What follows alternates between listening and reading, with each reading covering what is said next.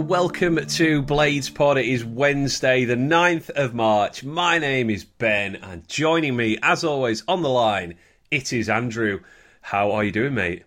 We've had worse days, haven't we, mate? Let's be honest, than yes, last night. So last night went pretty well, I think, didn't it? Yeah. An insanely good night at the Lane. You went out for a few drinks afterwards, and you said, "Did you say Clubhouse was like we just won the playoff semis?" Yeah, they're playing the old status quo, the Annie song, and it was like we won a playoff semi final. So yeah, I had a two. I don't normally drink on a school night, and yeah, I went a bit overboard. So I've struggled through work, and here we are.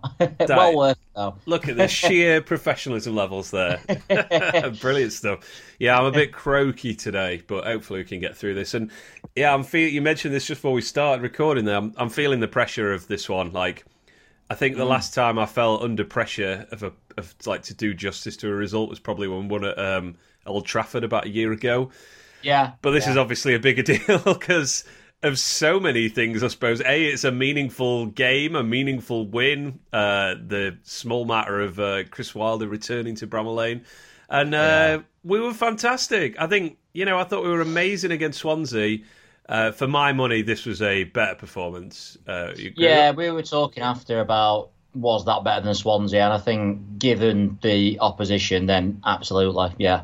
Yeah, I think so. Football we played, the smartness with which we played, the intensity, just tremendous. And the intensity in itself, obviously against Swansea, we were intense against Swansea, we closed them down, but we did also outplay them. I think we just, on the view from, to be fair, brilliant from the Middlesbrough fans, no bitterness or anything like that. And they were saying they were outworked. They were outthought and outplayed, and it was as simple as that, really. Yeah. The last three home games have been really enjoyable as a fan. And this was obviously the crowning moment. I think to get 7 points from Blackburn, Forest and Borough, those three home games, is a tremendous. That's just an incredible return. Like, I'd have snapped your hand off for that. I said after the Millwall game, I said, if we get 4 points out of the next two, people have forgot about that Millwall game. And I'm not saying people have forgot about it, but it certainly just looks like a little blip, doesn't it, now? Certainly in the rearview mirror, yeah.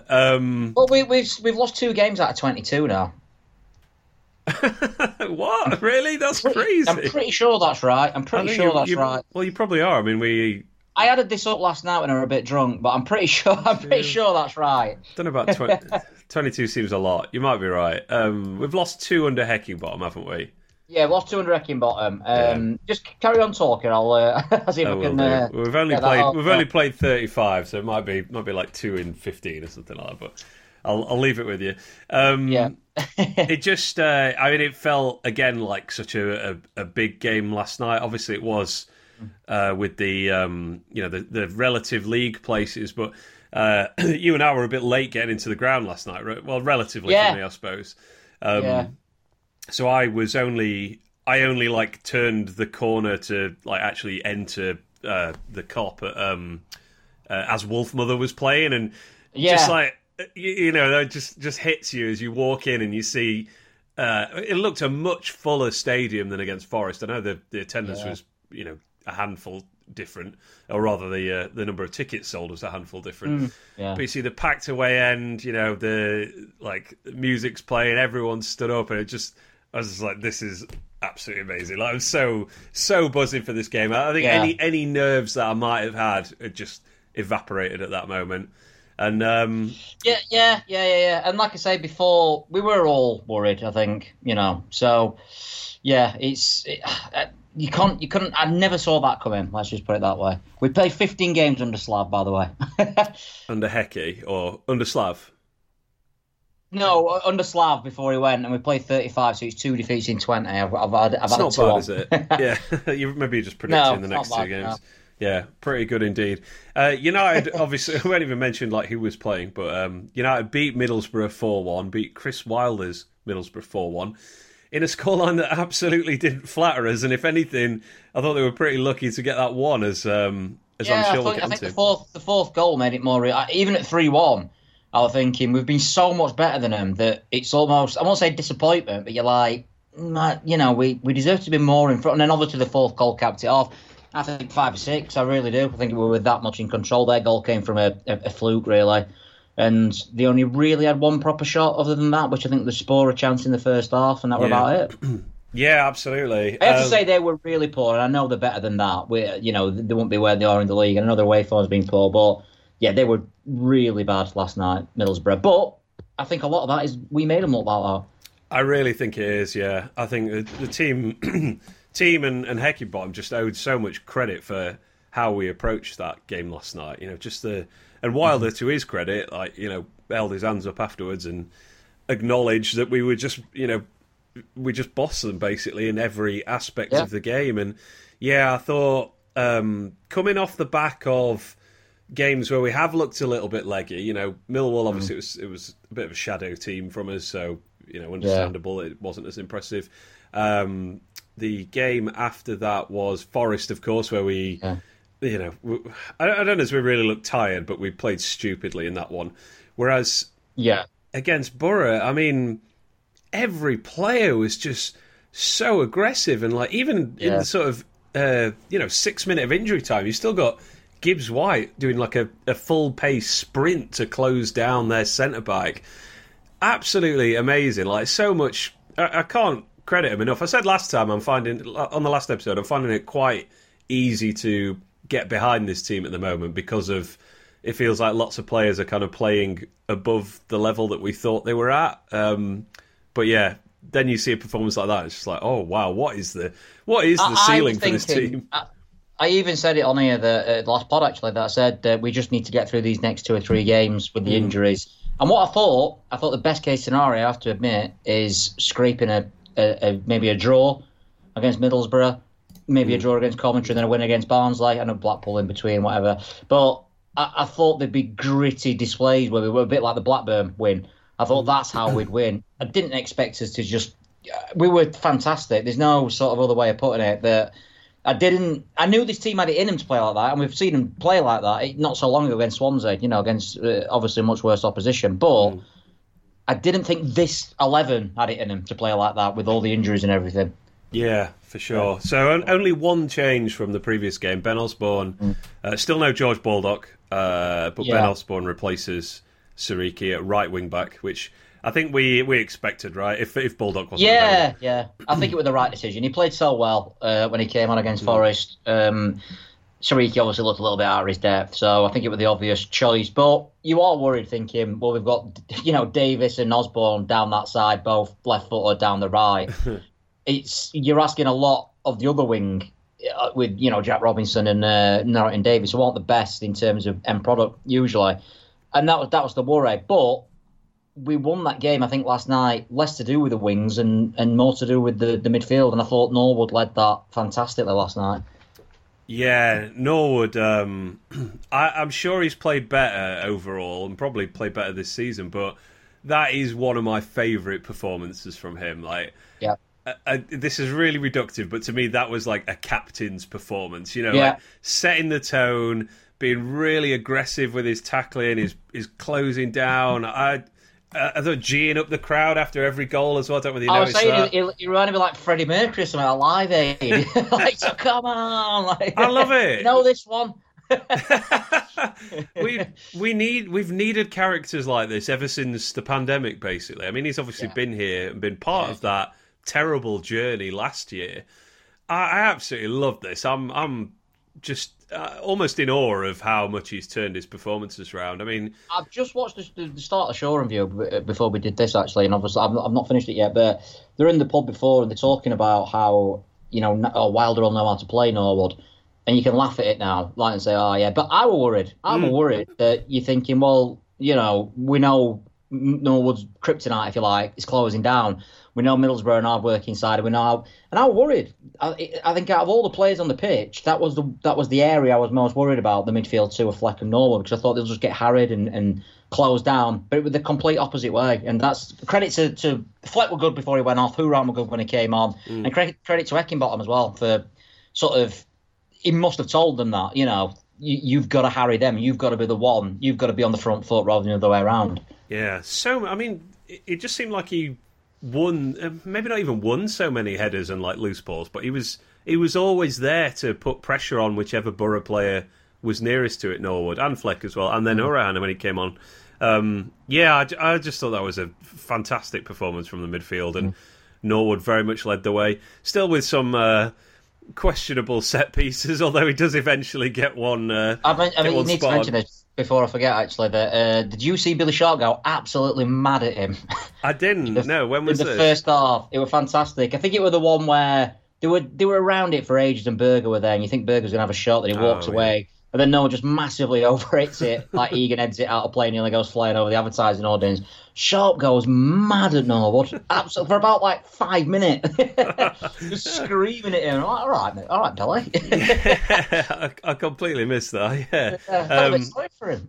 Yeah, but that part, I mean, and it's the side of Norwood's game that we have criticised him for, of being a defensive shield in midfield, or having that side to his game, and I really think he's stepped it up under Heckingbottom to a massive degree, and he looks close to how he was in that promotion season now, when he was a very good defensive player as well as a very good I don't passer. Think there's much difference at all between Norwood now and in that promotion season. Even in the promotion season, he had games where he didn't, he didn't have a great game against Forest, for instance. Mm-hmm. He were having that in the promotion season. I remember Birmingham at home, he were awful in that match. We used to joke about it, didn't we? Like every 8 games, he'd be absolutely terrible. Yeah. The other 7 would be amazing. Yeah, that's exactly right. And I think that's where we're at the moment with him. I think every 8 games he has a poor game. I think, he'll poor against Millwall, for instance, and poor against Forest. He's had a couple of dodgy games, and then he's come back with that performance. So, and he was fantastic against Swansea, the performance before those 2 games. So yeah, really good. Like I said, I just it got me a bit emotional, I think, just how well he played, and then seeing him sort of giving it to the crowd and stuff like we needed some of that in a game like this. And I don't know how much you can comment on. Do you think the players were more fired up for this, given the wildest scenario, or was it just, this is a big game, let's get out there and make a statement? I don't know. I've heard a lot of people say, he wanted to show him, prove Wilder wrong or whatever. But wrong about what? I mean, I guess saying they're League One players. I would like to say that. I did see somebody say that, because Wilder said with the squad they've got, they should be in the top 2, really. And someone said, well, that's funny because you said they were League One players last season, the season before that. So, but yeah, maybe.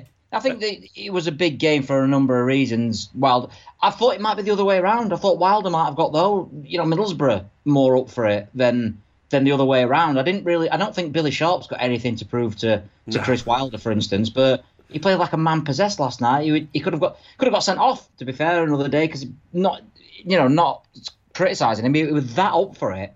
Yeah. That, he would challenges and leaving his foot in and really up for it and screaming and shouting. It did, like we said before, it's not like a derby game or anything like that, but it had that edge to it, and we played like it had that edge to it. Yeah, that's a great shout, actually. Yeah, we definitely played like it was a derby, and yeah, I mean, that sort of aggressiveness. What was it? What was the word Slav used? Was it aggressivity? Aggressivity, yeah. Which we then never saw at all, really. But I just want to throw a couple of stats out there. So.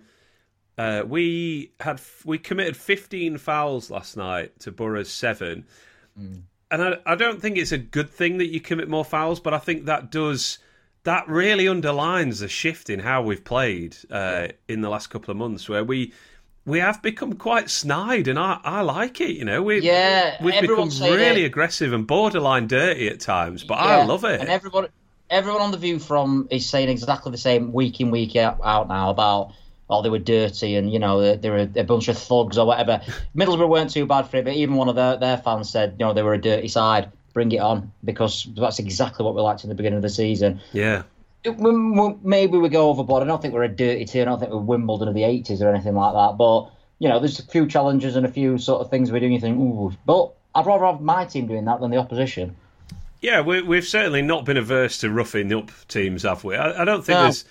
Yeah, it's not like, we're flying into leg-breaking tackles every week, just Charlie Good 3 games ago. It's more that, we will foul someone if that's the option, you know what I mean? We're going hard, Norrington Davies in particular, some of the challenges he puts in, bit too extreme, and he'll probably end up getting sent off, and I'll be on here slagging him off. But at the same time, when it comes off and it's good, and he sort of gets the ball and hurts the man, that sounds awful out of context. But yeah, I'm sure people know what I mean. It definitely galvanises the team. I think a good challenge as well, like the crowd and everything. Absolutely, and yeah, just the defensive stats. Like we made more tackles, we won 66 duels to their 50. A greater percentage of ground duels won, greater percentage of aerial duels won. We're more successful dribbling the ball as well. I thought the whole team just played such a great aggressive game plan and just executed it perfectly. I mean, you mentioned just quickly. I think that's the biggest shock for me. Sorry, I think that's the biggest shock for me. That not that we won or anything like that, but the way we played and the way we won. I didn't expect us to do that against a good side and a hard working side. Yeah, I haven't changed my opinion that Borough will be in the playoffs. Let's just hope that we will be as well. But if they are and we are, then, I mean, the marker is very much laid down. I mean, that obviously is a more instructive game than the one earlier in the season when we both had different managers. So, it was a good marker to lay down for sure. Just quickly on Norrington Davies, because he didn't have a hugely impactful game, but I do just want to tip my hat to him. I think he deserves a lot of credit because that's, you know, 2 games in 4 days with probably the 2 toughest opposition, like 1v1 that he'll have all season, I think. And the game before that, Jed Wallace wasn't much easier, to be honest. I think he did a fine job. He wasn't perfect, but if you didn't know anything about the Middlesbrough team, you'd just think that the guy you're up against, Jones, was just a standard, you know, fullback, and because that's what he made him look like. Yeah, and we know that, you know, he's one of their biggest threats. So yeah, and you're right. He does get beaten occasionally. He, you know, sort of toes the line a bit with some of the fouls and stuff. In terms of, like, I think he got away. I wouldn't say got away with one last night because I don't think it was a penalty at all. But it also probably wasn't that different to the one that he did get penalised for against Forest, for example. Yeah. But yeah, I thought Jones was still pretty clearly their best player, but only in terms of, like, he had 3 good crosses maybe in the whole game, and the rest of the time, yeah, Norrington Davies and Robinson did a grand old job in shutting down. Yeah, really did. Yeah. Billy Sharp, he was amazing yet again. I mean, I feel like I'm getting, like, giddily excited again. So that's 15 goals this season now in all competitions. 40. Outrageous. I mean, I remember at the beginning of the season, I listened to 4 Blades. So I'm not throwing anyone under the bus here because I picked McBurnie to be our top goal scorer. I remember, like, sort of all those saying, you know, I think it might have even been Phil saying, I don't see him getting much chances this season. I'm nodding along.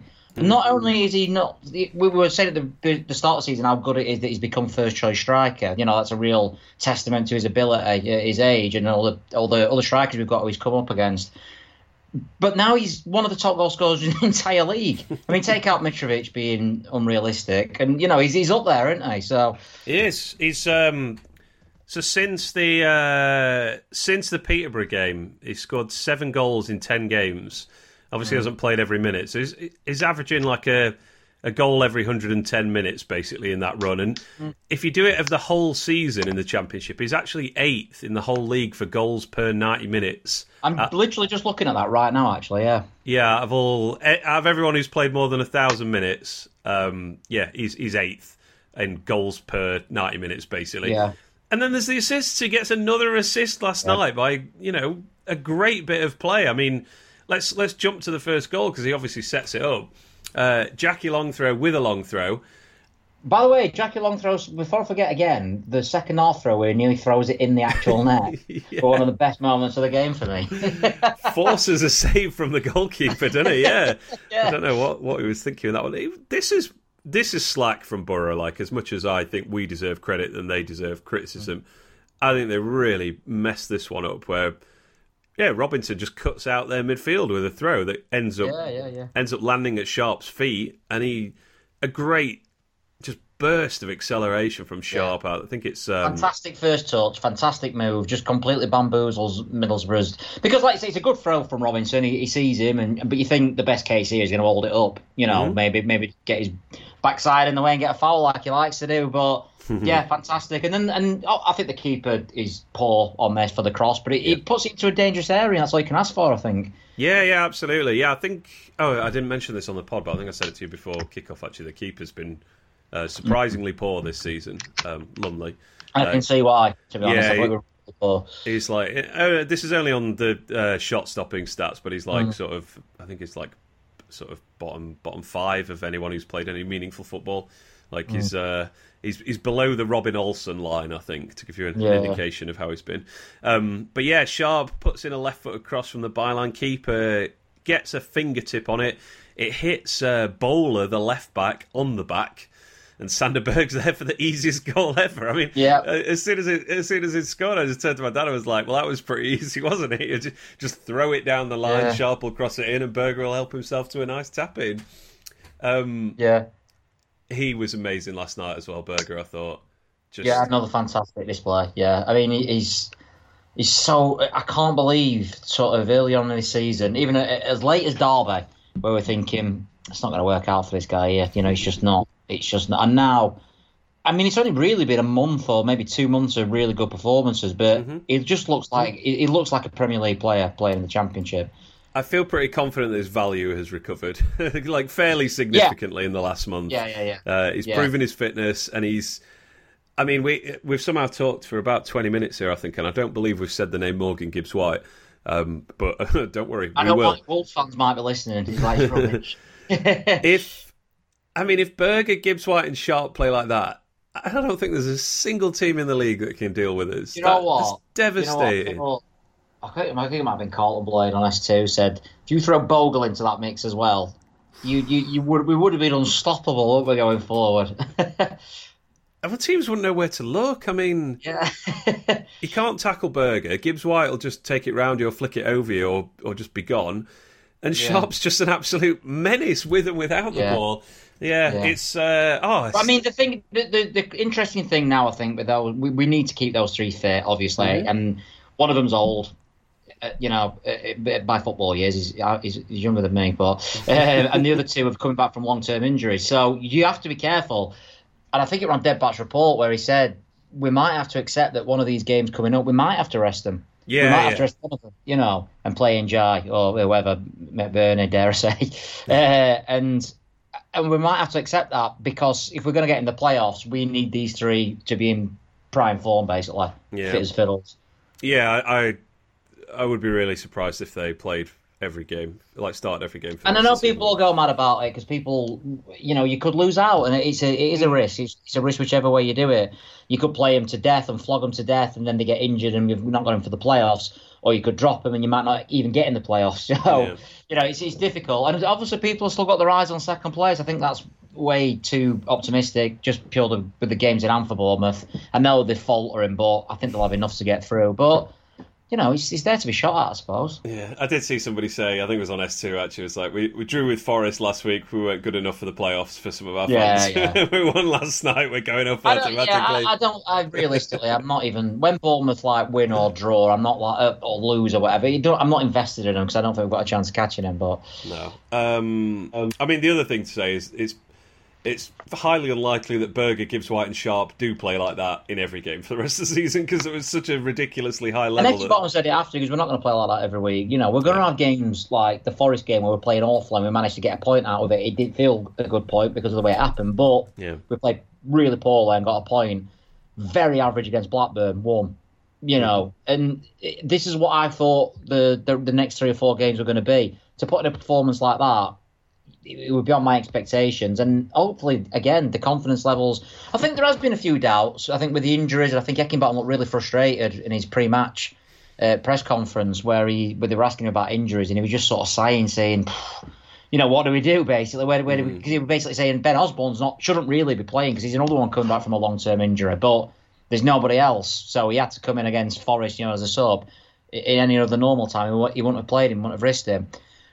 And I think we were all sort of, they're going to catch up with us. But this win now, with the players we had out and everything, and obviously Charlie Good's back on Saturday. Hopefully Baldock will be back. Basham is not too far away, hopefully.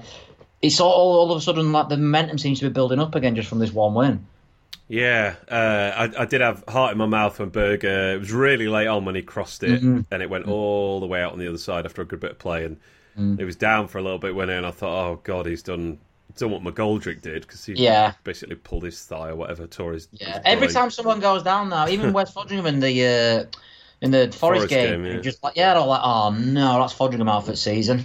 Yeah, well, we did lose another player in this game to injury, being Fleck. That was I'm skipping ahead 10-15 minutes there, but I will do that just as we're talking about injuries. Yeah. For once, I felt like we had a pretty comfortable replacement for him. I think it's a really safe change. I think if Fleck was at all not fit, I imagine that if it were a playoff semi, he probably could have run through it. Because he was walking on it and he tried.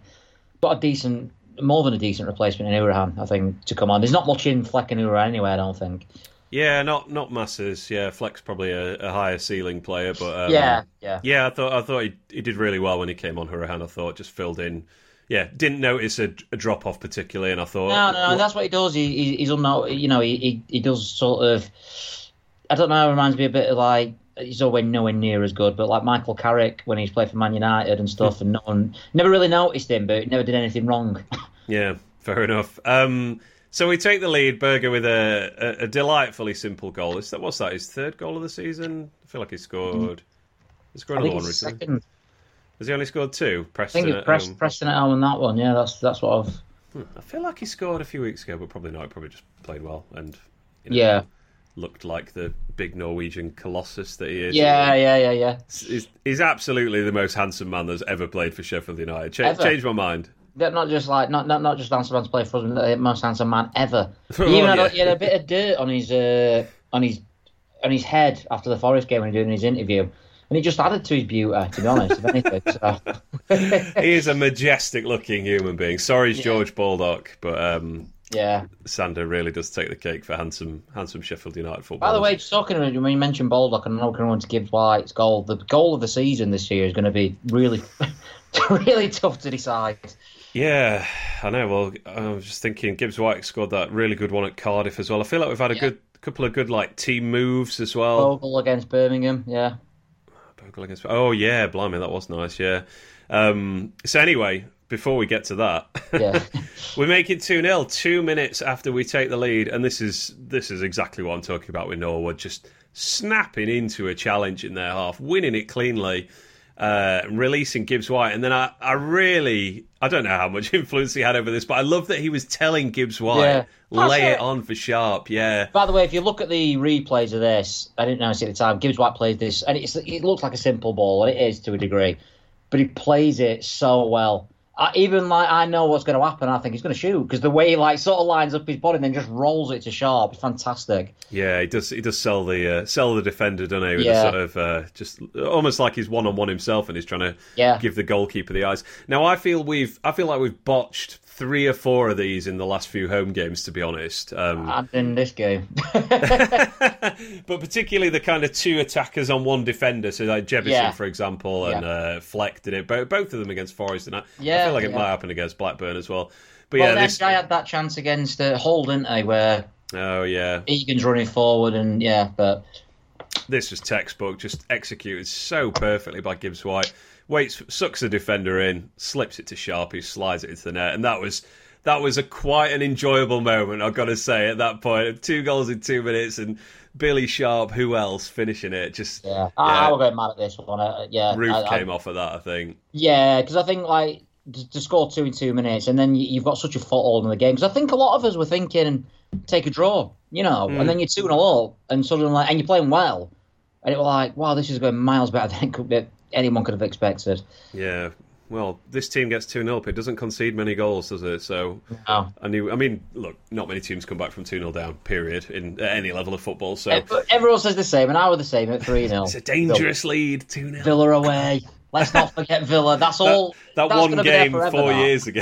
Yeah, that one game 4 years ago. And then I heard someone behind me saying, "Oh, when we went 3-0, well, these were 3-0 down against Barnsley, and they came back. Yeah, but they lost 3-2." So, goodness sake, I will confess to being quite irritated when Gibbs-White did not take a 1-on-1 and make it 3-0. More phenomenal football from us, like. just beautiful one-touch stuff. I think we almost moved into a strategy of like, we're just going to hit you on the break constantly. You know, we're just going to turn...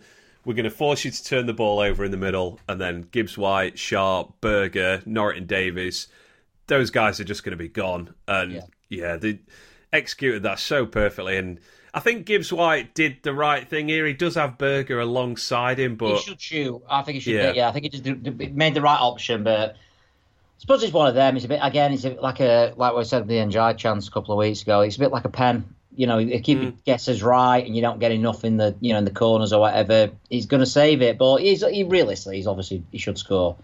Yeah, they just they don't get scored every single time, those chances, and that was one of them. To be honest, well, that was it. I wasn't angry at him. I was more angry at the like, oh, the 3-0 there. That is absolute game over. Well, to be fair, as I said, this came moments after the Sporer chance, so I was thinking, well, they've missed a sitter and we've missed a sitter there. That's very, very well thought. That's very level-headed of you. I was not in that headspace at all. It turns out. And then, yeah, there was a sort of odd 6 minutes of added time, which I don't totally know where that came from because I think Fleck went down, that were about it. But yeah, and it seemed longer than 6 minutes. I'm sure it wasn't, but. I was like, he's been playing about 15 minutes. What's he doing? Yeah, Connolly was down for a while, but he was. Oh no! Play was going on. I forgot about that. Well, the play didn't stop though, so that shouldn't have been counted towards any injuries. Yeah, no, you're right, but I just forgot. He got up, then he went down again, and then he got up. It just, he's a. I don't like him as a player. I mean, maybe if he played for you, you'd love him, but no. Well, Borough fans don't seem to like him, do they? Judging by. Oh, I've scored yet, has he? He's got one. Has he got one? Yeah. In like 10 games or whatever it is since they signed him. So 6 minutes of injury time, and this was like Borough's only spell of the entire game, really, where they just, you know, they forced a few crosses, mainly from Jones, had a few corners, a free kick, I think, that went wide. Weren't really under any pressure, but obviously you're thinking like, oh, this, it felt big. I mean, you know, United fans were whistling for half time, weren't they? Like, it were like the end of the game, weren't it? They were like, yeah. But I was the same because you think you can get going at 2-0. We're deservedly going in at 2-0. Yeah. It all changes. I always go back to that Wednesday game when we won 4-2 in the end, and Wednesday we were all over Wednesday. And then they got that last minute goal in the half, and then they came out the second half, obviously. And that obviously turned out well, but they did get back to 2-2. And I always think if you get a goal at that point, no matter how badly you're playing, it changes the dressing room, doesn't it, at half time? So yeah, changes both dressing rooms. But fortunately, nothing doing. I don't think they had a proper opportunity from that. No. Robinson really stepped up here. Actually, he gets a couple. Three blocks in a row. Yeah. Mm-hmm. Yeah, great job by him. Another great game by him, to be honest. Yeah. Although, as I say, pretty much a great game by everyone. We should say, with regards to getting to half-time, I've got a note to mention this. We were obviously kicking towards the cop in the first half, which doesn't happen very often. Wilder and his mind games. I don't totally know how this works. Like, I mean, I'm sure there's like a coin toss, right? But then the fact that... I mean, I would have thought that every opposition would want us to kick towards the cop in the first half, just because... Yeah. Although it probably backfired here because we kicked towards the Bramall Lane end first half normally and we don't get any goals. It's usually 0-0 at half time. Yeah. That also felt kind of big in a way to get away from the away fans, if you like. Yeah, without, I mean, like you say, you don't see it. Maybe Billy Sharp was brilliant at winning the toss. First time he's lost it all season. Yeah, so there were a lot of little things we overcame last night. Obviously, I mean, that's one of them, but... You know, this being one of the delayed games due to COVID cases among Middlesbrough, they've obviously strengthened quite significantly since that game. And I would say that we are significantly weakened since when we would have played that game. Balogun comes in. Connolly's another one. You know, he's not played that well, but he is obviously a starting striker for them. It's a lot of things that sort of felt like they could have gone against us. I could have seen myself being like extra grumpy if we'd lost this one. To be honest, just in I'm sure everyone was running through their head beforehand of like, oh, that's not fair. We should have played them in December when we were on. And the QPR thing will be fairly similar. I know they're on a bad run now, but they got players back obviously due to their full backs were both out, I think. Yeah, and Keeper was at the AFCON as well, wasn't he? Yeah. And Chair as well, a brilliant name, Mr. Chair. Mr. Chair, I do like that name. So we haven't really... maybe we'll leave it for saying that truth. Yeah, all right, into the second half, there's a bit of a flare-up, which I totally missed, between Sharp and Peltier. Honestly, and I swear, I'm not saying this as a joke, I thought Wilder ran on the pitch for about 20 seconds. I thought he's lost it. I know what you mean, yeah. Because it came from that side, and I was sort of... I've got that massive pole in the way, which is never good. So I can't see every... And I thought, oh my God, what's going on here? Wilder's gone on the pitch and just like headbutted Sharp. So do you really have any idea what happened here? I didn't get a great look at it. And I've not seen it back, and it's not on the highlights, the 8-minute highlights anyway. It sounds like one of those where Sharp tangles with the defender, which he does a fair bit, to be honest. And, you know, in the process of getting out of it, I think they tangled a little bit more. But yeah, I sort of, I think I just glanced away to sort of say something to my dad, and next thing I know, you just hear like the crowd erupts. I'm like, oh. Well, I thought you were going to get sent off, the Middlesbrough player. I'm not saying he should have, because I didn't see it, but just the way Sharp went down, I thought, well, that looks pretty obvious that he's. You know? Yeah, but then obviously they both got booked, so. Yeah. And then we go 3-0 up. I think this is because Berger had that shot on the counter attack, didn't he? That went just wide. I think that's after. Yeah, that were at 2-0, I think. Oh, it was at 2-0? Yeah, it was at 2-0, that, yeah. Great run. A really well-hit shot. Obviously, it was quite well wide in the end, but I don't know. I thought he just passed it straight into the bottom corner, to be honest. The interplay between him and Gibbs-White and Sharp was just sensational. I think particularly Gibbs-White and Berger. Yeah. Just some of the one-touch stuff and like the movement and the little flicks. What they're both fantastic at doing is off the ball when we're going forward. I noticed this last night and against Forest, in fact, where... one of them will be running with it, and the other one makes such an intelligent run. He's not, you know, like you see. I mean, I hate going in on him, but you know, McBurnie often just stands or just sort of trots about. If you watch Berger and Gibbs-White in particular, and Sharp to a degree, but they sort of run in directions you don't expect, and it almost always clears a space, which is what happened with Berger shot and obviously just wide. Yeah, so they played a back three, Borough, didn't they? Which I think they do. They do as standard anyway, don't they? Of course they do. Yeah. But yeah, I honestly think the movement of those two, particularly Gibbs-White and Sharp, just caused absolute carnage for them. Well, that were another thing I was worried about pre-match, because I know we sort of play three up front, but it's really one, I suppose, with Sharp. And I'm thinking they're going to have three centre-halves occupying Sharp. Are we going to, you know, get him in the game at all? And obviously, yeah. And then you couple that movement with the effort out of possession. I mean, we forced like one of their midfielders to kick it out for a corner from the halfway line. That was fantastic. That were a bit moment where I was looking. I think I was trying to get the scores on the awful reception Wi-Fi at Bramall Lane, and then because there was obviously nothing going on in the middle of the pitch, next minute we've got a corner. So how's that happened? Egan had headed one corner wide at this point, I should say, which was looked a pretty good chance at the far post. It's Egan, honestly. He went over the border to Radway, who was sit with, and I just said, like, without Egan, of course. Yeah, he headed a Hourihane free kick wide in the first half as well, which is obviously a really hard opportunity. But yeah, that were a decent effort, I think. So I think when that's the one in the second half, I think it was just like, this guy's just not going to hit the target ever again. No. And maybe he took my thoughts to heart and decided not to try and hit the target with this next one, because Norwood swings it all the way into the back post. He peels away Egan, heads it across, and then a really nice controlled finish by Jack Robinson on the volley on his right foot, I think, makes it 3-0. Just, yeah, I mean, it's bizarre, isn't it, that our defenders have been so bad at scoring for 2 years, and suddenly Jack Robinson's got two quite nicely taken goals, and obviously it was a composed finish, I think, for a centre half. I think certain other centre halves would have just obviously snatched it and, you know, smacked it over. Egan would probably try to edit it and gone over, but but really composed. It's not a fantastic goal or anything, but it's a nice finish, I think, and he did well to keep it down and get it on target. Yep, a nicely executed set piece, and I'll tell you what, we're creeping up towards average for chance creation and goals from set pieces, which is what I said. Please, can we do this? I'm looking just now. Be average. Yeah. Set piece XG now. What's this? 24, 3, 2, 1. I think we're up to 16th now for set piece XG, and we were basically bottom for most of the season. Wait till Charlie Good's back. the biggest man in the world. Genuinely, yeah. Yeah. Yeah, we probably will creep up a bit more. And we are, yeah, we're still towards the lower end for actual set-piece goals. I think we're 19th for set-piece goals, but yeah, creeping up, like I said. I think it's worth noting, by the way, at this point, what minute were this, sorry? 59, I think, the Robinson goal. Yeah, I think we all expected Wilder to... I was saying they're not going to play that bad second half. Wilder's not going to accept another half like that. This was the 60th minute, and I don't think they even got in our area like with a genuine touch of the ball.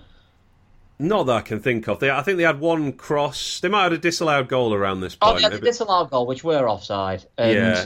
And that were it. It wasn't. I were expecting us to be under pressure. I thought they're going to come back into it, and I were hoping we could exploit them on the break, which we did to a degree anyway. But... Yeah, I mean, they were wild. I don't know if you noticed this, but they were bringing two subs on at this point anyway. Yeah, I was about to say, yeah. And obviously that, yeah, I mean, well, you thought that's game over, didn't you? Yeah, you're right. Yeah, they were bringing him on, and obviously they go ahead and make that change. So Balogun comes on, the player we reportedly wanted to sign ourselves last season, obviously, under Chris Wilder. Judging by how he's doing at Middlesbrough, I don't think he'd have been the man for the Premier League. Yeah, he inevitably gets his first goal for Borough in this one. Yeah. But he comes on for Spora, who is, I think, is one of their better strikers, but had a mixed evening. I think really he had him in his pocket, didn't he, pretty much? Pretty much, yeah. And Watmore, I don't know why he wasn't starting. Watmore? No, I thought he was one of their better players, or certainly one of the most threatening players. Looks a bit like McBurnie, I thought, as well. Maybe that's why he's not starting. So he comes on for their left wing back bowler. But yeah, we make it 3-0 immediately. Prior to them coming on. Yeah, prior, yeah. And it just felt like dreamland. And unfortunately, 3 minutes later, what happened here? This is something I did miss. I was looking at the scores because it was just a pass back to the goalie, and I thought, see how Blackburn are doing, and then what? It's in our net. I'll give my dad a bit of credit here because we had a throw-in. I think we put him under a load of pressure on the right-hand side as we look, and won a throw-in off, forced him into a mistake. Yeah. And then he got thrown backwards to Ben Davies under pressure, and my dad was like, "Oh, we've not really done this. We've played this quite badly, haven't we?" And then Ben Davies had to sort of do a slightly rushed volley back to Foderingham. Who, I don't know if he just falls on the. I don't know if he slips. But he certainly kicks the ball with his standing leg before as he's swinging his kicking leg. I don't know whether that's he slips because he kicks it with his standing leg, or he slips and then kicks it with his standing leg. But I'm going to give him benefit of the doubt there. Because I like him and he's done really well. And I just think, I don't know, I think that it's just one of those things. You see it as a goalkeeper. Danny Baker would be loving it if he was still doing his own goals and gaffes videos. But to be fair, it was a tidy finish as well because it was a cute angle and he put it in with ease. I thought he'd messed it up actually, Balogun. I thought he took it too wide. Yeah, and I thought, we might get away with this. Probably only had I don't know, a metre of goal to aim at in terms of the angle. You know what I mean? Yeah, he did finish it well, but. Yeah, but he's been brilliant, Wes, hasn't he, recently? And I'm not even sure I can count that as a mistake. It's not like the Wolves mistake he made.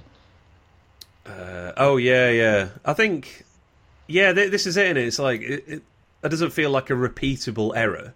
No. I can't. Like dropping a cross, for example. Yeah, it's not like he's let a cross in from like Robin Olsen did against Millwall, for instance, or anything like that, or he's not come out for something, or he's been beaten in the air, or... Yeah, I think It's a please don't do that again. Obviously it's terrible, but it's not like, I don't know, it doesn't concern me. It doesn't change my opinion of him as a goalkeeper, I'd say. No. Largely because of what's happened. I don't think he seemed unruffled, and Robinson and Egan went up to him, keeps his head up and stuff, and he made a couple of decent catches after that. Yeah, I thought the crowd got really behind.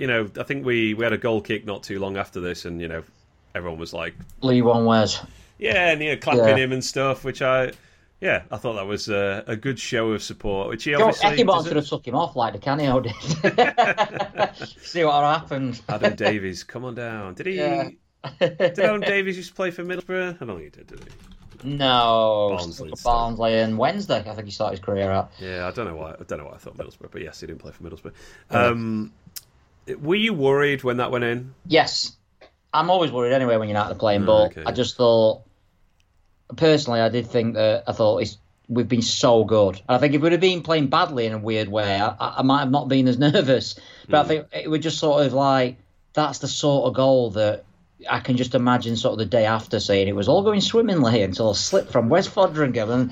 And yeah, if they'd have just scored a goal, a normal goal, I'd have been less nervous. But it was such a lucky, fluky goal. You think, oh, God, is something going to turn here? It could have gone to our heads a bit, couldn't it? I think it's fair to say. Yeah. As I said, I think it was the nature of the goal rather than the goal itself.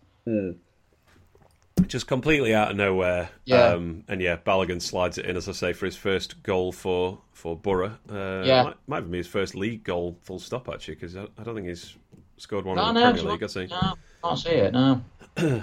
Yeah, but fortunately, Borough don't really put us under any pressure. There was a bizarre moment where they won a corner from basically kicking the ball 50 yards from the halfway. I was in the toilet for this, and I'd just come back, and everyone was like, did you see any of this game? Nah, I didn't bother watching it. Rubbish. I came back from the toilet, and I just, as I walked up the steps, I heard all our fans, and I thought, oh, we haven't conceded, have we? Because everyone was going, what's it going on? Shouting. I'm like, what's just gone off there? And like, Eggies just said, like, they kicked it out of play, rescued a corner. Yeah, kicked it out from the halfway line, basically. It's really bizarre. But I suppose our players didn't protest too much, I guess. But fortunately, that corner didn't come to anything. The only thing we did after this, as far as I can remember, is the shot straight at Foderingham, which easy save. And was it Connolly who hit it wide? I don't even remember that. It just went like wide. I think we gave it away. Oh, no, there was like a handball in the build-up, I think, or a foul or something. That's right, yeah. Not given. And then, that's right, he shot wide from the edge of the box, didn't he? Which I think Foderingham probably had covered, to be honest. Whereas I thought we looked like we could get... No, I think Norrin Davies had that header, didn't he? Went wide and... the back post, yeah. And then the Morgan Gibbs-White show, which this really was, this game, gets its defining moment with an unbelievable... Grand finale. Oh, just fantastic. Yeah, breathtaking goal. Great awareness, because it's Hourihane puts it forward and Gibbs-White leaves it, and I think it's Sharp is in the vicinity and he knows he's offside, so steps away from it. On runs Ben Osborne from a clearly... Brilliant cross, by the way, on his wrong side, wrong foot. Yep, with his right foot, clips in a first-time ball. Gibbs-White with I don't know what you call this. What is the name for this bit of skill? Andy Giddens described it as a Zola type goal. It's a bit like that, yeah. I mean, I've seen it scored a few times, but mid-air pirouette flick. I think Messi did one actually.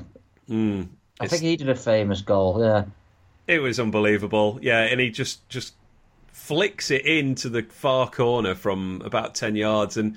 I don't know. How did you react seeing that? I didn't notice this at the time. I watched Travelling Blade back this afternoon or whenever he put his video up. And when it goes in, there's like, oh, rather than a cheer. It's like, you know, like Italian football or whatever. Yeah. When it, oh, like that. It's just everyone going, oh, my God. Yeah, the ground was absolutely buzzing after that. You know, we're like... stunned. I thought it was going wide for some reason. I just thought it's not going in. And it went in and I was like, that can't count. No one tries that. He's not like Rene Aguirre. Like, just trying mad things in an actual match. Good 90s football reference. Enjoyed that. Yeah. Alienated the younger listeners, although there probably aren't any, to be honest. An amazing goal from an amazing player who had an amazing match. And I think we said this earlier in the season, but I really do think he is the most talented United player I've seen in like 28 years ago. Well.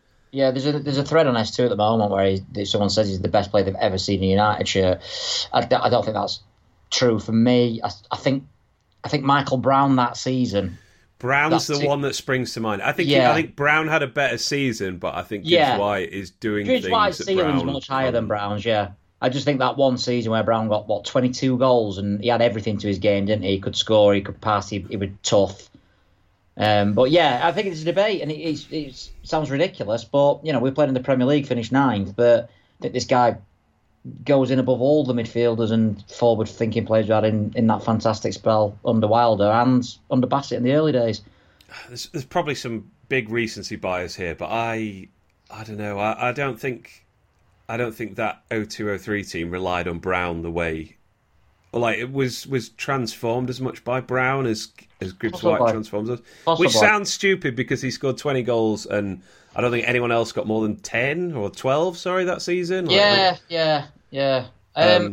But there's Ben Bloom got asked the question. Ben Bloom was there last night, and he got asked the question: what's the better team, the Wilder promotion team or this Heckingbottom Sheffield United team? And he said the Wilder, rightly, I think.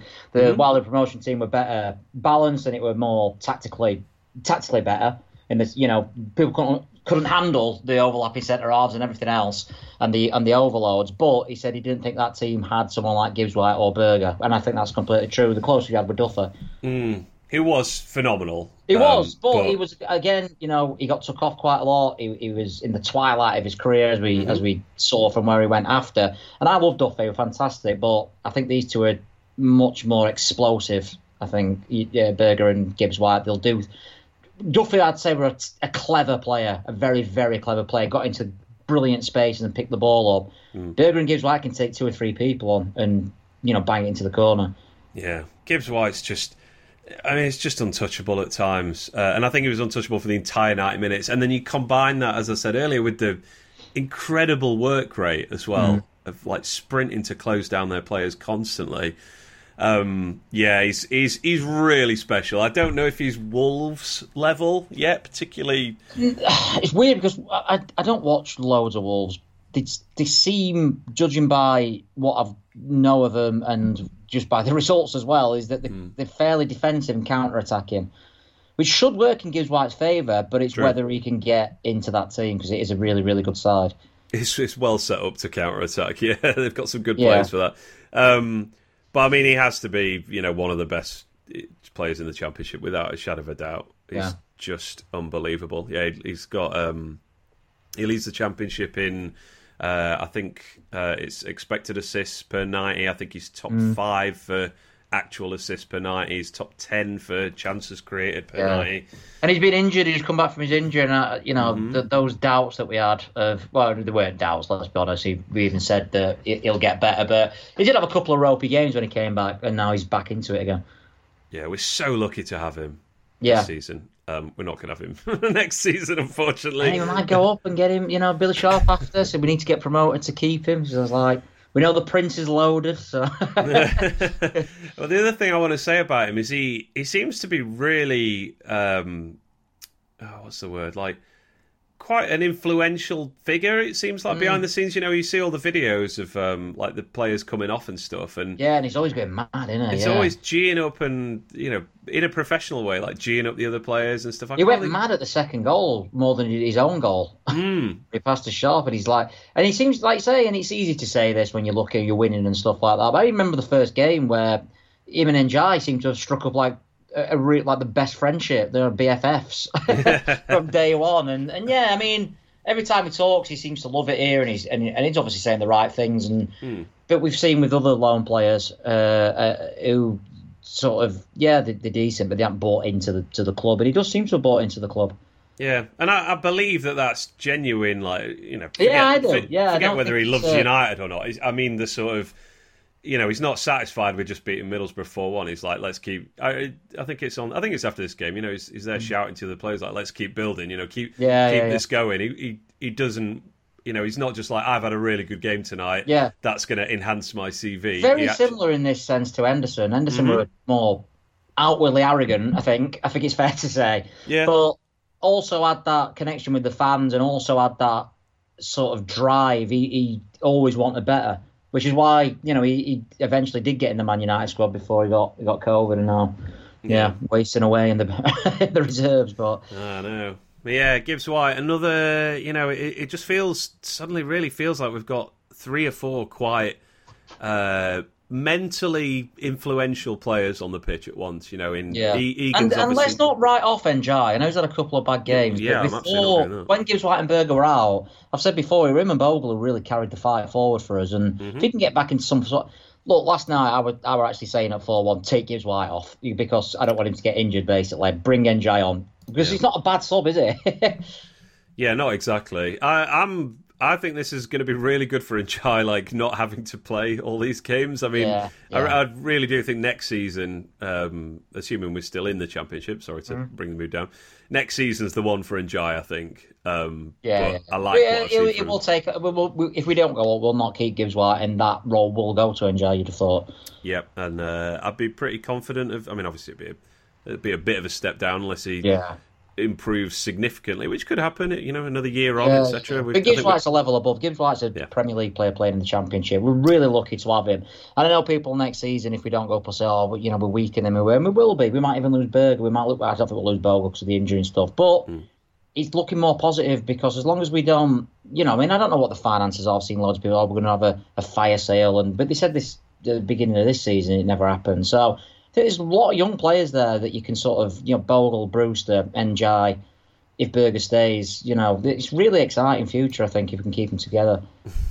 Not something we were saying a few months ago. Well, let's go back to our draft. We'll go back to our draft in the international break and just, like, slag each other off. Yeah. And everyone can carry me around saying for my Wes Foderingham praise. I might wear a crown for that episode. It's like Eric Cartman when he puts on, like, the Pope's. Yeah, a crown and shades and a cigar. As I'm Brilliant. Yeah, but... Having Gibbs-White on loan, I mean, I guess this is like how Derby must have felt when they had, you know, Mason Mount or Harry Wilson or something like that. Just like, hey, thanks very much for loaning us this player. And I saw, I think this was in your view from actually, Borough fans saying, you know, we've got Connolly on loan and they've got Gibbs-White on loan, and discussing how actually back in August or whatever, we were probably a more attractive proposition to send a, you know, creative number 10 to than Warnock and Pulis Ball style Borough. But there you go. But kept him anyway, Warnock. I said this to you last night when we won. I said, they should have just kept Warnock. Yeah, I mean, I actually burst out laughing when they did the sort of announcement, like, get your votes in for man of the match. Yeah. You really don't need to vote for that one. Yeah, Gibbs-White. And then it were announced, and it's Gibbs-White. Look, really? Yeah. But it might be Foderingham. So that fourth goal just crowns it, really. There's still a bizarre, 17 minutes left in terms of we had another 6 minutes of injury time. I know there were goals and substitutions and stuff, but I don't know what that was about. And the referee was just enjoying our performance that much. It must have been. I don't know. The referee was fine last night, to be honest, but this infuriated me because I was like, if somebody's hamstring goes during these completely pointless 6 minutes, you never get 6 minutes said when it's 4-1. Exactly the same. I'm glad you've said this because when we were like 4 minutes in, I said out loud, in fact, that these want to go home. We want the 3 points. The game's over. If someone gets injured now, it's for nothing. But you can't obviously just down tools. You know what I mean? Like I'm just going to sit in the centre circle. I was like, the game's still going on. Maybe you should have done that. Yeah. Well, he probably would have been safer than what happened to him. I know what you can come out with. I'm glad, I can't go unmentioned. I laughed for about 2 minutes straight, like genuine belly laugh. I'm seeing the funny side now. I didn't see it at the time. Because we were 4-1 up, I did, to be fair. Gibbs-White gets the ball, runs past like a couple of players, I think, and he's running in on goal, and he's taken out, and you think... No, fair enough. Bit of an hard challenge, but it's McBurnie who's done it. Unbelievable. I mean, he just got in his way. I mean, it comes back to what we were saying about, like you were saying earlier, it's just lack of awareness and off the ball stuff. But yeah, McBurnie unfortunately puts in the best challenge on Gibbs-White all night. It's the closest any player got to. I love the idea of Gibbs-White going down, thinking, that were a bit hardy with that, and he's looking at McBurnie's. I can really imagine. Fair play to McBurnie, though, for anyone who's not seen the Middlesbrough vlog, where they're all singing McBurnie, Where's Your Watchers? And then we score at the singing it, and he does like a bit of a jig to the Middlesbrough fans, aren't they, giving it up? So. It is funny. You just can't help but laugh at the daft git sometimes. Yeah, I know, like, yeah. I can see the appeal to some of our fans, put it like that. Yeah, so he comes on. That's his only really notable contribution, to be honest. Karen Gordon as well comes on for Ben Osborne. Just to finish things off. First time I've seen him at the Lane in a league game, that, isn't it, I think? I believe it is his, first... Yeah, her first... I don't think he got a touch or anything, and from what I can gather. He's a big lad, though. It's the first time I've seen him in the cup games, but, Yeah, just a footnote really of, you know, there's another academy graduate coming on at Bramall Lane. But yeah, match ends 96th minute, 4-1. Just, I mean, we haven't really talked about the return of Wilder yet, so I wanted to sort of hold that till the end, I guess, and we can do that now. But this just was almost perfect. Like, I don't think this could have gone any better on and off the field, I'd say. No, I mean, I were never worried that people were going to boo. I think that even if there might have been a few stray people, but everyone knows what he did. He was always going to get a clap, and social media just got so weird, didn't it? With like, sort of, this is what I'm going to do. And everyone was saying the same thing. I'm going to clap him, and then I'm going to sing the Ecky and McCall song. And like, yeah, everyone's saying the same. You don't need to keep reading the same tweet. But that's what happened, and that's what I thought was going to happen. Yeah. So, but the only difference was obviously towards the end when they were singing Wilder What's the Score, which were a bit. It's banter in it, I'm sure. It is, yeah. I personally didn't join in with that. No, I didn't.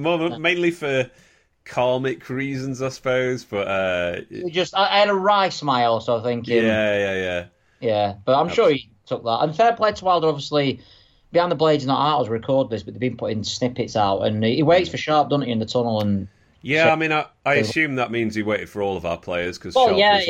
Well, yeah, seen the Sharp one and he said, fantastic game. And after the game, he said they couldn't cope with Gibbs-White and Sharp, and he really praised, you know, everything, and I can't really fault him. I think some people are probably hoping for a bit of bitterness, which he has been prone to sort of go off on one when they lose, but he actually, you know, he criticised his own team, rightly so, I think, and didn't say anything untoward about us, I don't think. Yeah, I think he...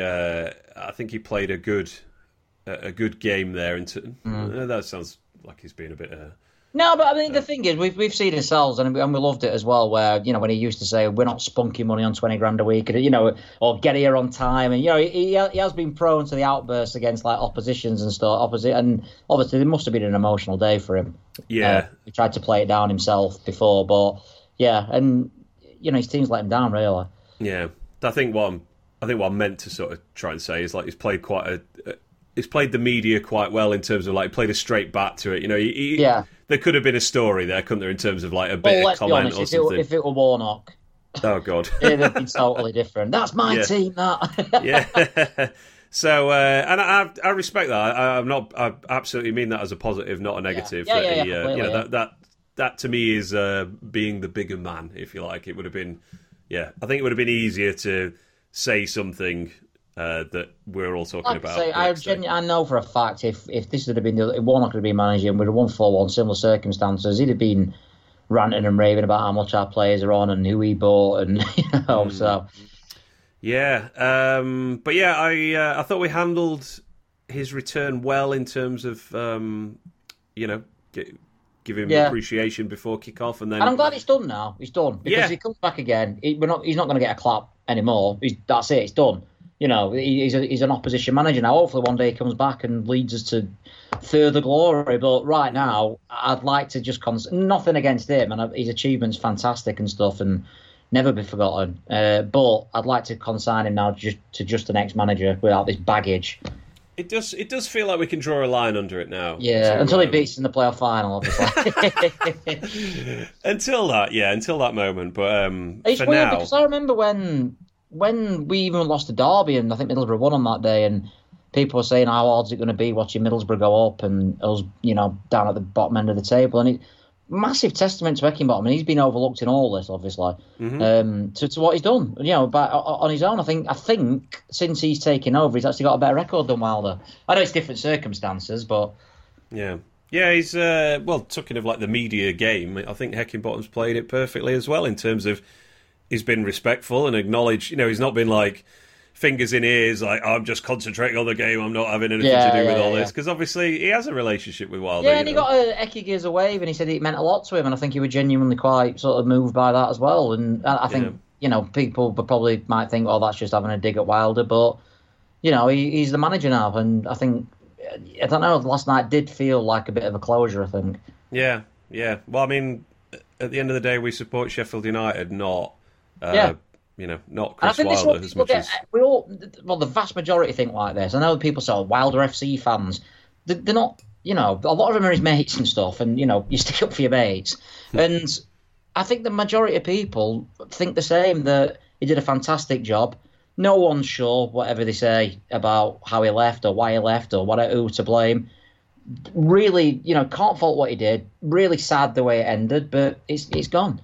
Yeah, yeah, well said. And, I think, just as I said, I don't think this could have gone any better in terms of, like, drawing a line under, like, having Chris Wilder back as opposition manager. And I think all the sort of nightmare situations that we would have gone through, even before he took a job this season, you know, we had it in the summer, didn't we? Like, oh God, please don't let him be the West Brom manager. Imagine how horrible it's going to be seeing him in the opposition dugout. Yeah, and that were a genuine fear, and the fact he you know, it was such a convincing win, as sort of, like you say, I think hopefully the next time he comes back, we'll, you know, he'll just be seen as an opposition manager, and we won't have all this. This is what I'm going to wear for Wilder's return. Brilliant. I mean, there is obviously, you know, you raised it there. There's at least a chance that we have get more games with Middlesbrough this season. Yeah. But I don't think it's over, this sort of Middlesbrough. I don't think this is just going to derail them or anything. No, I can't see that either, although they do need to sort out their away form if they're going to... It's really tight, because obviously you told me Blackburn have scored 2 out of 10. I think 2 goals in the last 10. 1 in the last 8. So it might be 2 in the last 8, 10, sorry. Yeah. Obviously Huddersfield just unbeatable, but no one expects... no one expects them to stick around, same with Luton. You know, no one's... And then the bigger sides, if you like, Middlesbrough, Forest and us... In the past, like, week, I've all had sort of, you know, faltering results. Not bad results by any stretch of the imagination, but it's going to go to the wire. Millwall are in it now. I think we're a genuine shout at the playoffs as well. So, yeah, it's really, really hotting up. Yeah, Borough and Forest both have an FA Cup game, don't they? As in they're both doing is that a couple of weeks' time? Yeah, it'd be something like that, yeah. Yeah. So. I've got a feeling that's the same weekend we play Bournemouth. Think so, anyway. No, fair enough. But yeah, an extra game for them, basically. Is there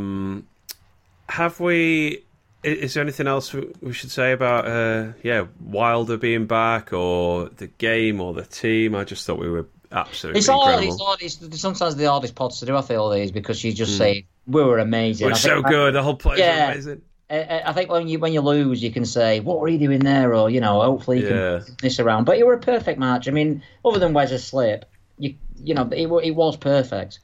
Yeah, absolutely. Well, I guess one player we haven't mentioned, and I can use this as a quick segue to talk quickly about our next game.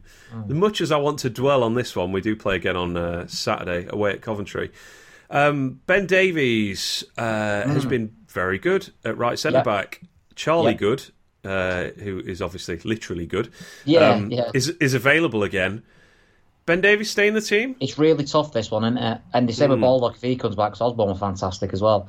And I think whichever way he does this, he's going to get criticised if he loses.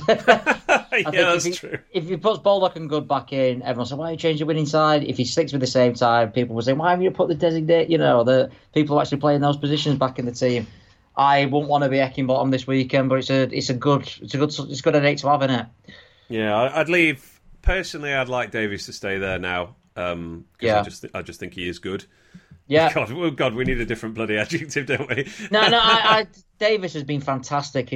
Wrong side. He's not getting his forward as much as he did, actually, when he played on the left-hand side. Even under Slav, he got forward quite a lot, which is understandable. But defensively, making very few mistakes. And we saw, like, earlier in the season, he got bullied quite a bit, didn't he?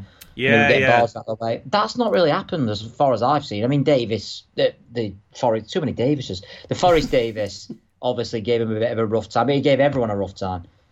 Yeah, for sure. I think Baldock should come in for Osborne, though. I think that's I think, but at the same time, if he's not 100%, I'm all right with playing Osborne now. Yeah, I agree with that. Yeah, and that's definitely what we should do because, I mean, what is he?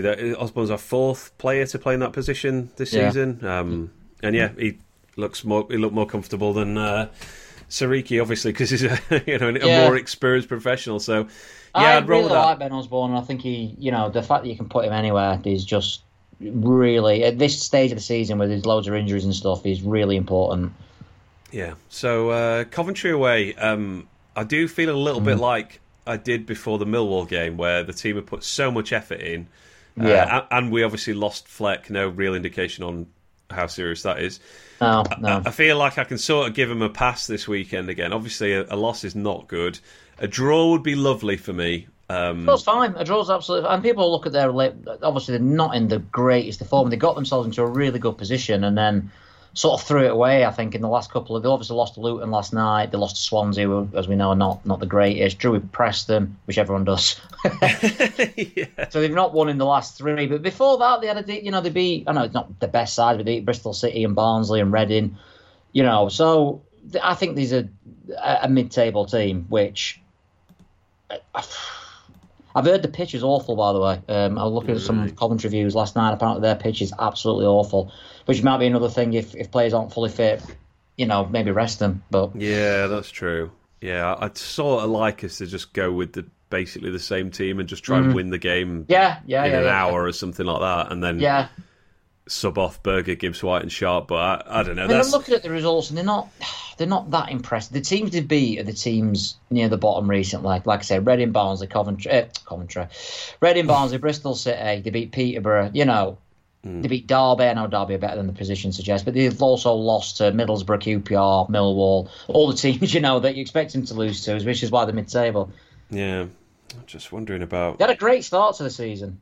I feel like Coventry always have a great start to the season and then disappear. I feel that's just basically what they've done for like the last 10 years. Yeah.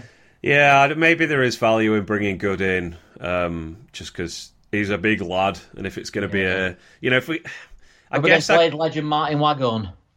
Does he play for Coventry these days? Yeah, he's up front for Coventry. Their fans not happy with him.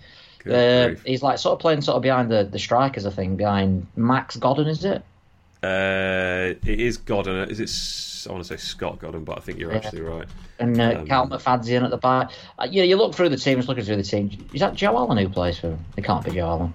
Yeah, I think it is, isn't it? Matt Godden, excuse me. Matt Godden, that's it. Yeah, and it's Simon Moore obviously in goal. It's a very championship-looking squad, which is what they are. You know, they'll finish about 10th, 12th. Yeah, it's. I don't think it is Joe Allen, but I think it's Jamie Allen. Jamie Allen. I thought Joe Allen still at Stoke, didn't I? So. Oh, yeah. Is that right? Yes, he is. Yeah. Sure. Sorry, what was I saying? I guess if it's... So I almost think if we end up doing what we did at Millwall and making, you know, quite significant changes to the team, then I could maybe see the case of playing Good purely from a set-piece pro, basically. Yeah. But I don't know. I think Millwall are a tougher game than this on paper. I feel more confident. I think it'll be a tough game. So I think they're a decent side, but I think Millwall are better and on more of a roll as well.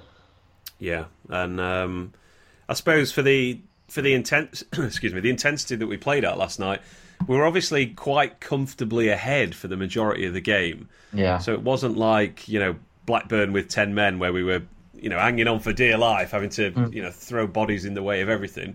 This one we were 2 goals up for 70 I mean, minutes, obviously got to rest Sharp for, 15 minutes or whatever it was at the end? Or it might be a bit less than that, but... Yeah, only 5 came off. 84 minutes it came off, Yeah. Yeah, but there we go. We'll see what happens. But, yeah, just to round it off, mate, I think last night was one of the... one of the best nights I've had at Bramall Lane in a really long time. And they're getting better. We said it about Blackburn. We thought the Forest game were fantastic. The last 3 home games have been really, for different reasons. Obviously, a last-minute goal, a really good game against Forest, and then a fantastic performance. And, 3 really enjoyed the last 3. Yeah, for sure. Any final words, mate? We've yammered on for plenty of time there. I'm sure I could yammer on for more. I'm going to go. We'll be speaking again, won't we, soon? So. Well, that's true, yeah. I'm going to go and watch Travelling Blade and Shore and View. That's out now, isn't it? You said, and get behind the Blades up, please. United. Yes. I want to get that watched as well. Yeah. Because missed out on all these so far. But yeah, just an incredible night, mate. I absolutely loved it. I thought we played fantastically. It was a significant occasion. You know, whatever Wilder or Heckingbottom presented it as, it was a big deal to all the fans, I think, who were there. I doubt there was a United fan there who wasn't, that little bit extra amped for having Wilder back in the ground. And the players absolutely played up to the occasion and put in an unbelievable performance. So that's my final word on the matter. What do you want to plug? Because I have to say, this is probably the Middlesbrough review might be my favourite one that didn't involve Sheffield Wednesday. Yeah, really good. And I thought their fans were fantastic, because it's never good when you get hammered, and I think you go in on your own team, which they did a bit, but they were really, really, give us credit. And fair play to them. They're normally quite downbeat, to be fair, Middlesbrough fans, in my experience, judging by their forums. But yeah, it's not often that you beat a team convincingly and the opposition fans say, well, let's take a step back, these were brilliant, rather than we're just rubbish. And Middlesbrough fans did do that. Yeah, nice one. So that's roysviewfrom.com. You can obviously check you out at Panchero, me at Blades Pod. And the latest episode of Living with Madeley is now out, isn't it? It's finally out, yeah. Years in the making. Recorded in like 1964 or something like that. Our favourite games, and thanks for the feedback on that as well. We've had some good feedback on it, and I can't remember what we said because it was that long ago that we recorded it. Might have to listen back to see what I said. Yeah, I've got it queued up to listen to. Yeah. So I'm looking forward to that one as well. So that's Living with Madeley. And I think that's it, mate. We didn't manage to keep this one under an hour, but I think it deserved to go slightly longer. Pretty significant game. The Blades go up to, what were we, fifth, I think? Fifth in the league, yeah. 1 point behind Blackburn and... a game in hand. A game in hand, yeah. Wow, have I got this here? Yeah. Oh, beautiful stuff, that, innit? It looks nice. Being fifth, mate. We were 18th in October. I said this straight after the match. Look at the table. Like, oh, they've got the. And I sort of had to take a step back and think. If you'd have shown me the table after we'd lost to Blackpool at home, just as an example, I said that's where you are. I'd have been like, nah. It's been a highly enjoyable couple of months for United after pretty much two straight years of. One more thing, misery. By the way, I keeps that Colombo, just one more thing, but that were great last night for our goal difference as well, in terms of like Middlesbrough's gone right down now to 6 and has 13, which is a fair gap. Yeah, that's a 6-goal swing on the night, isn't it? Yeah. That could well be a big deal, yeah, for sure. So we've actually got not including obviously Fulham and Bournemouth, we've got the joint best goal difference now out of everyone in the playoff zone. Nice, and we've kind of caught up on goals scored with a lot of teams, haven't we, considering we scored one in our first 5 or something. We didn't look like we could hit a barn door at the start of the season. We're going to need another 40 to catch up with Fulham, so 40-0 this weekend. That'd do nicely. All right, mate, let's skedaddle, get out of here. That's a really enjoyable podcast to record. I hope people enjoy listening to it and didn't mind waiting for it as well. We had... Yeah. Other commitments to take care of today, unfortunately, but we've done it now. I'll try and get it edited and live as quickly as possible. So yeah, just finally to say thank you very much for giving up your evening to talk about this game. Really appreciate it. Yeah, cheers, mate. Thanks a lot for that. Yeah. Hello again, Blades Pod listeners. Thank you very much for listening to this episode, and thank you also to NordPass, the leading password manager, who kindly support this podcast.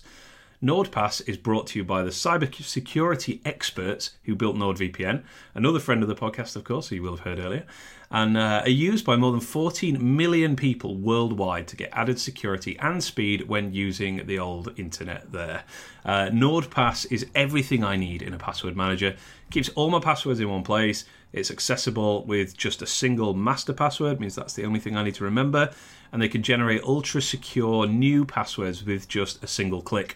Their autofill feature also helps me log in near instantly to whatever site or account I'm using without having to rack my brains for whatever details I came up with months or years before when I created that account. And NordPass are offering a great deal to BlazePod listeners this month. You can get 52% off NordPass if you sign up at nordpass.com/BladesPod, or just use the code BladesPod on sign up. That's 52% off a 2-year plan plus 1 month absolutely free. Head to nordpass.com/BladesPod now and boost your own online security. Thank you once again for listening and downloading Blades Pod. We'll be back after the next game.